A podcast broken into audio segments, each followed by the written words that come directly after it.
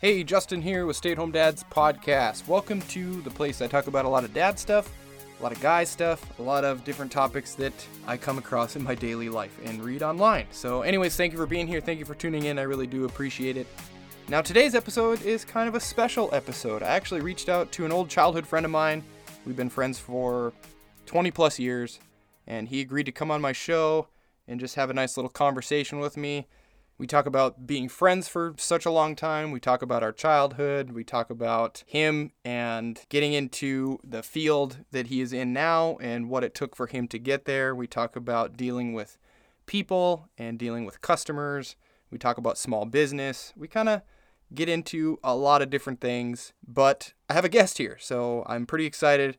Hopefully you guys are equally as excited. So I'll probably split this up into two episodes. So stay tuned for part two next week. Anyways, sit back, relax, and enjoy the show. All right, I would just like to introduce TJ, a good friend of mine, a man of many talents, honestly, probably one of my best friends, and probably one of the only ones or the longest ones that I have actually stayed in contact with since our inception of friendship. So welcome to the show, man. Thank you for being here. I got nothing better to do. Right. Well, yeah. Well, it takes time out of your clearly busy day. So yeah, my clearly busy day, my off season. Yeah, I appreciate it. So we've known each other for what, 30 years now? 1993. You figured this out? I was 11 years old. Yeah, I just did it right now. Okay. I was 11. We've been 93. And so yeah, so middle school. Yeah. It's fifth been grade. What grade? Fifth grade? Fifth. Yep. So yeah, we've been around each other for a long time. We have a lot of memories. We've done a lot of stuff. We lived 3 miles from each other, hung out every day. Wouldn't you agree with that? Yeah, pretty much. Fishing, hunting, stealing drinks out of your parents' party coolers. You know, yep, crashing cars with your brother. Yep. Oh yeah. The Granada. Yeah, you know we've had swiping trees. Yeah, we've had a lot of memories, you know, racing our old snowmobiles and all that stuff, and then ice fishing, and then I graduated and I moved to Nevada, so then that kind of put a kibosh to us seeing each other every day. Yeah, it's too hot over there. I couldn't live in Nevada. I would die. I miss it. I miss it every day, man. I do. I mean, I don't mind the Midwest where I'm at now in Indiana, but I, for some reason, I don't know. I spent 20 years there and I kind of miss it, but. Oh, well, life goes on, you know. I would overheat and die. After having a heat stroke at 19, it would kill me. Right?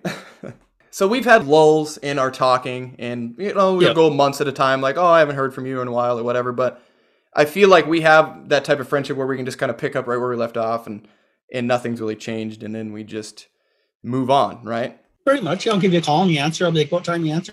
Yeah, right? Yeah, I get a little grief from you, but we can always talk about life and kids and everything else, and that's kind of what we're going to do here today, I guess. So you're a man, let me say, you're a man of many talents, and I don't mean that disrespectfully, but you've done a lot of careers, right? You've worked a lot of different jobs. I mean, you've done everything from what, manufacturing and sales and welding and manufacturing, sales, bartending, welding, and cooking, bartending, cooking, fishing, waiting, probably every branch of the service industry I've dabbled in, and various kinds of manufacturing. That seemed to be like, that's like where you were a lot, right? Was manufacturing? Yeah. Snowmobiles and windows and many different places. But did doing all those different jobs like help you kind of land where you are now, or not really? Yes, because doing those different jobs, you get in the situation where you realize that you're working for someone else who doesn't give two shits about you. Right. You are an asset for their wealth. You're an asset for their gain, and they don't give two shits. They'll tell you they do. Marvin's, for example, likes to say that they're family oriented, but in their meetings, they literally tell you things like, you need to put the company above your family. You need to get your priorities straight. You have to put your job ahead of your family, and your family needs to put your job ahead of you. It has to be a sacrifice you're willing to make. And I'm like, wait a minute here. I work to afford to live. I don't live to work. Right. And you're telling me that I need to put work. Yeah, that doesn't seem. I mean, family values, well, you're going to put your family first, right? And you work a job to provide for your family because your family comes what? It comes first. And I was even told when I started guiding fishing, I lost the first year I did it, conservatively $6,000. I lost because of Marvin's, where they'd be like, all right, you guys, you don't have to worry about working these next few Saturdays. Got them off, so I booked fishing trips. And then 3 days before, mandatory Saturday, try to get it off. You can't get it off. So I'd have to cancel. So not only did I lose that immediate money, I lost clients. Right. Because short notice canceling on them. And I brought it up to Marvin's, to my supervisors and higher ups, that, hey, I had this stuff going on. And what they told me is you need to get your priorities straight. You need to understand this is your main job. That's just something you're doing. And I'm like, that's something I'm doing hopefully to make my main job, because I want to do what I'm enjoying. Right. And that was actually my next question is, so you're guiding fishing, you're a fishing guide. So when you started doing fishing guiding, or is that the right, that sounds really weird to say fishing guiding. Maybe that's wrong. I think you'd say when you start guiding fishing. Yeah. Okay. So when you started doing that, you were doing that on the side, quote unquote, essentially, as to like build that business and still do your day job or your main job, and then eventually take over and then quit your day job. And that's what you did, right? Yep. That's what ended up happening. And how long have you been a fishing guide? Full time now, 2 years. I've been doing it for 5. Oh, nice. So you did. Okay. Nice. What does it compared to your typical 9-to-5 job? Oh, is it more stress, right? It can be. It can be. And it's some days you put in less hours, some days you put in more, you get, depending on your day, you might get people that are like, the weather sucks. I don't want to fish a full day today, but they're still paying you your full rate. So you still get your 9-to-5 pay, but you only work 4 hours or less. But then there's the days you might work 10, 12. If you had a really good day, you got to clean the fish, prepare them, get them delivered to people. Yeah. And that takes time, adds on to it, but I'm fishing. Right. So I'm like, you're doing what you love, right? Yeah. You get the people, and I have a guy, I will blast him by name every chance he gives me. It's Bruce Eagle. That is the worst fishing client I've ever had in my life. He tried to tell me where we're fishing, even though he's only fished here a few times. Right. What we're fishing with, what color we're using, what bait we're using, what technique. And then I said, no, we're not.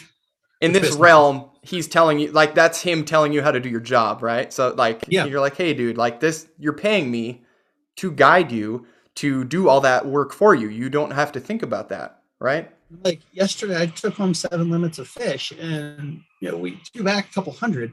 You're telling me what we're doing today? Like, don't you think maybe I've got a better idea what's working? I mean, I'm doing this every day. And about an hour later, after we limited out, he goes, I'm glad I listened to you. Mm-hmm. Like he had a choice in the matter.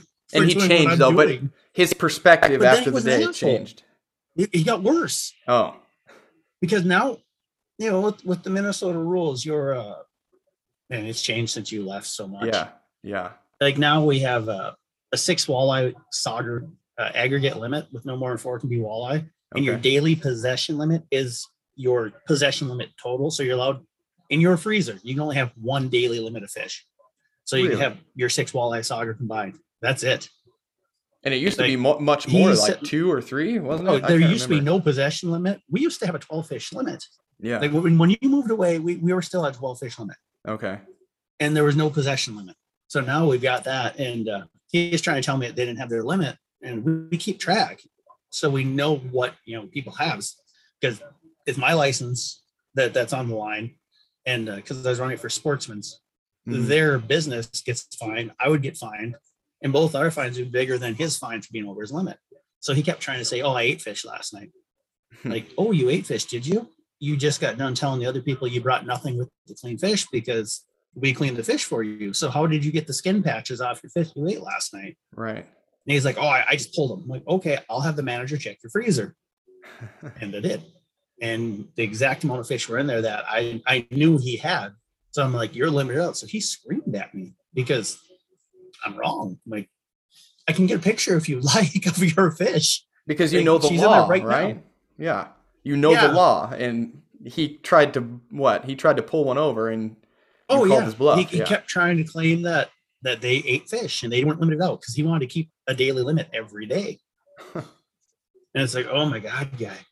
And then his wife almost lost my fishing rod. I literally caught it as it was falling over the side of the boat. So I told her, and I was nice, but I go, oh, be careful there. I mean, if you lose that, there's a replacement fee of $250. Right. Because it's my equipment. It's getting replaced. Okay. You're paying for it if you lose it. And he screamed at me about threatening his wife. He wrote a nice review on Sportsman's Thing saying I threatened his wife over a cheap, ugly stick rod reel combo. It doesn't matter what it was or even what it cost you. That's a replacement fee is a replacement fee. Like it's in the print on the contract or whatever, wherever you sign up. So yeah. And the replacement fee, I tried to explain it to him. Like, yeah, this rod's only a $70 rod reel combo, but where I buy them from, you can't order them online. You can only get them at LM Fleet Farm. Like it's a specific contract the Ugly Stick has with LM Fleet. So I have to drive there. The nearest one's 2 hours away. I'm like, so there's 4 hours of my drive time. So $100 in fuel. Like my time's not free, so I gotta drive, go shop, pick it up, set it up. Plus I need a new line. Like so, let's throw 6 hours of my time in there, at $20 an hour or more. Yeah. Like now I have the $70 rod reel combo, the $15 line I'm putting on it. Like and that actually costs more than the $250 replacement fee. So you're actually saving money. Yeah, it makes sense. Like that's every company, every business, they do that. It's a there's a damage waiver, there's whatever. It's in there. Like, I don't understand why people are surprised about that. Is that like your worst client? Probably the worst. He was screaming at me and I said, excuse me. Oh, am I being disrespectful? Right. He goes, you're threatening my wife. I'm like, I know what I said. He goes, I know what I heard. I'm like, obviously you didn't. You should probably shut up right about now. And he just looks at me. I'm like, don't say another word. Oh my God. I was done with him. But now and you have to keep some sort of a semblance of, tact and keep your anger suppressed because you're probably very angry at this point. Just because you're in this position, it's a business and you're contracted with somebody or whatever the deal is. So yeah, you have to like tamp down how you really feel. And I had a split group. I had two other people that very inexperienced fishermen. They had to spend a lot of time tending to them, helping them. And they were pleasant. They were friendly. And this guy was being rude to them too. Because he didn't like the fact that he has to share a boat with people that don't know how to fish. It's like, well, you could have bought the boat out, but you didn't. You chose just to pay for two people's spots. You could have bought the entire boat out, but you didn't. If I were in my own boat that day, because I was up in the Northwest Anglewater, up in the islands, I'd have drove to Young's Bay, dropped him off, and told him to find his own way back to the States. I've since talked with the new owners of Sportsman's, and I've got the go-ahead. If I ever have that again, I can do it. Yeah. Wow. There you go. That's nice to have in your back pocket. And the next client that comes along that gives you essentially that much grief, you can be like, well, if you would like me to drop you off on that island over there, I will do that. And you can be responsible for your way home. So keep that in mind. We don't need that crap here. We don't need people like that with us. He goes, if you have that again, go ahead, take them in there, drop them off. He goes, you guys don't need to put up with that. You're providing a product and an experience, and you get people that make it miserable for other people on the boat, and you don't deserve that. Yeah. Thank you. That's good. I mean, and what type of clients are they? Are these people coming from the big metro areas or just all over, you don't know, out of state? Yeah, those ones were from the metro, and the guy, this guy particularly, his dad used to own a bar/resort on Leech Lake. So he's trying to act like he's done it all. He thinks he knows everything on how everything operates. Because he helped guide for his dad back in like the 80s and 70s. It's like, well, times change, man, and lakes change, and you're not where you grew up. So, yeah, he wasn't good to the guide he had the day before. He was bad to the front desk. Just a rude, horrible individual. And now it's my mission. I've told a lot of the resort owners up here, if this guy books with you again, give me a call. Let me take him out. Yeah. Put me on that boat. I want to run him off this lake. I don't want him up here ever again. Horrible person. Just challenge accepted. So. Yeah. At first I said I'd never fish with him again. And then I saw the review he wrote and how he worded it to make himself sound like a goddamn saint. And it's like, excuse me, sir. You're wrong. Excuse me? Yeah. Yeah. No. So I'll take this one personal. You used to do bear hunts and other hunts guiding. Yep. You do fishing. That's coming again. Do you do, ice fishing guiding as well? You do all that stuff this winter? The last couple of years, no. I haven't ice fished on it. But we're going, and I got to say we, because I've got a friend that he's been guiding over in North Dakota. He lives in Badger, guiding over in North Dakota. And this year we started Beyond Sundown LLC for waterfowl hunting and fishing. And we're going to add ice fishing to it. And not this coming fall, the next fall after, we're going to add bear hunting back to it. Okay. So instead of, because, you know, guiding for bear hunting, I've been doing that with my uncles and no quotas. Right. Well, I'm going to do that over here for the people who draw tag, since I've got state land all over here. Oh, nice. And what is the name of your business again? What did you say it was? This is Beyond Sundown LLC. Okay, cool. I'll make sure to put that in the description of today's show so people can check you out. I don't know if you have a Facebook page or a group or. There is a Facebook page on that one. Okay, so yeah, I'll get all that stuff from you later, and we'll link all that, and so people can find you. Like my own guide service, because like next summer I'm driving full time for Sportsman's, and then guiding for my own personal business, and then the business with my friends. Okay, wow. So you have grown, you are busy, you're dabbling in a lot of things. That's actually pretty awesome. Learn I need chaos. Not only am I gonna do ice fishing this winter, I'm gonna run the kitchen at Wheeler's Point, because if you want something that just it's hectic and chaotic, run a kitchen. It's my kitchen. I can do what I want in it. So it'll be nice, because I'll just be like running around with chicken, my head chopped off. And then the day is not working. I'll be like, that's better. Well, like what I kept thinking about before I had you come on here is when we were young, you know, we've known each other for 30 years or whatever. And when we were probably in high school, I think we had a conversation where I asked you, I said, what do you want to do? You know, you're young and you're trying to figure out your life and blah, blah, blah, like everybody does. And I was like, what's your like dream? What do you want to do?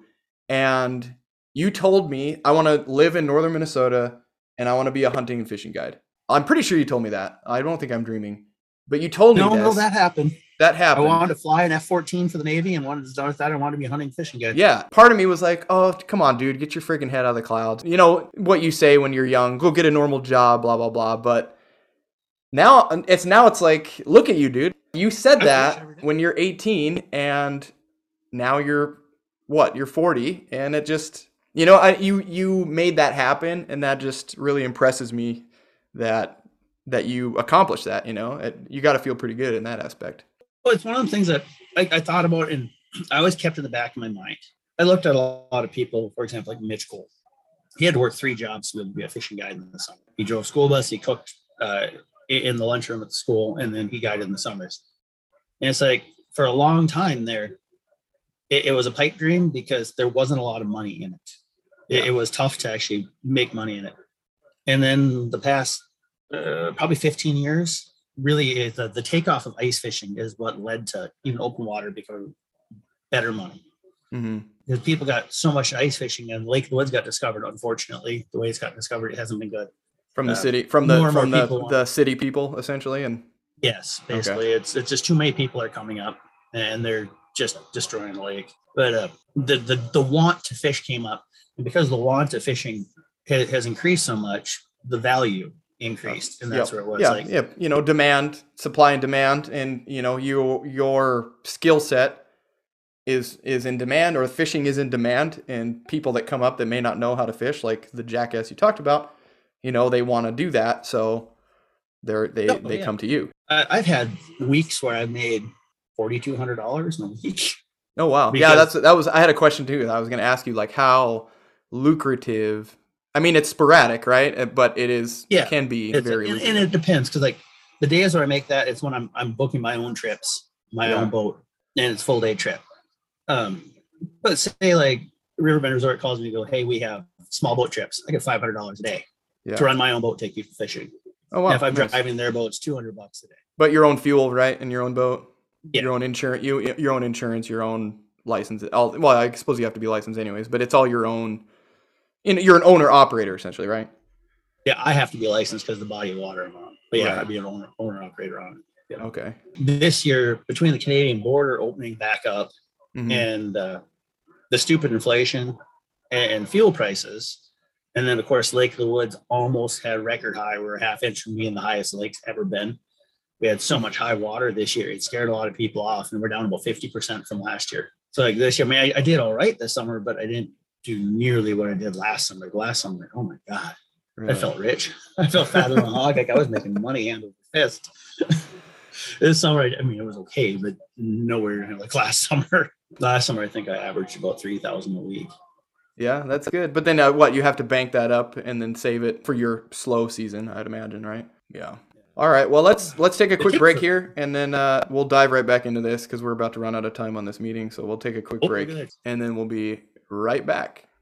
All right, that is it for today's episode of Stay at Home Dad's podcast. Kind of a weird place to cut, but we had such a long conversation, there was really no good spot to end it, so I chose right there. But yes, we're just scratching the surface on this, getting into it with my buddy, just having a nice conversation. Sorry, no real dad talk or dad tips or anything like that. I just thought it would be interesting to hear someone else's perspective, see what they do for a living, and maybe learn something. I don't know a whole lot about guide service and this type of things that he's doing, and maybe you guys don't either, so maybe it'll be an interesting show for you to listen to. Anyways, this is part one. Part two will be next week, so stay tuned for that. Also, if you have any questions for me or my buddy TJ, please leave them on my social media or go over to podbean.com and leave a comment or a question over there. I'll link all of TJ's businesses and websites in the description of this episode, so you can go check them out. Maybe you want to book a fishing trip, maybe you want to book a bear hunting trip or something like that, so please do that as well. Go check those out. Also, if you know anyone that would benefit from listening to this show, like I always say, please share it with them. Let them know they can grab it on many of the streaming platforms that podcasts are on. All right, that's all I've got, so thank you for listening, and I'll talk to you all next week.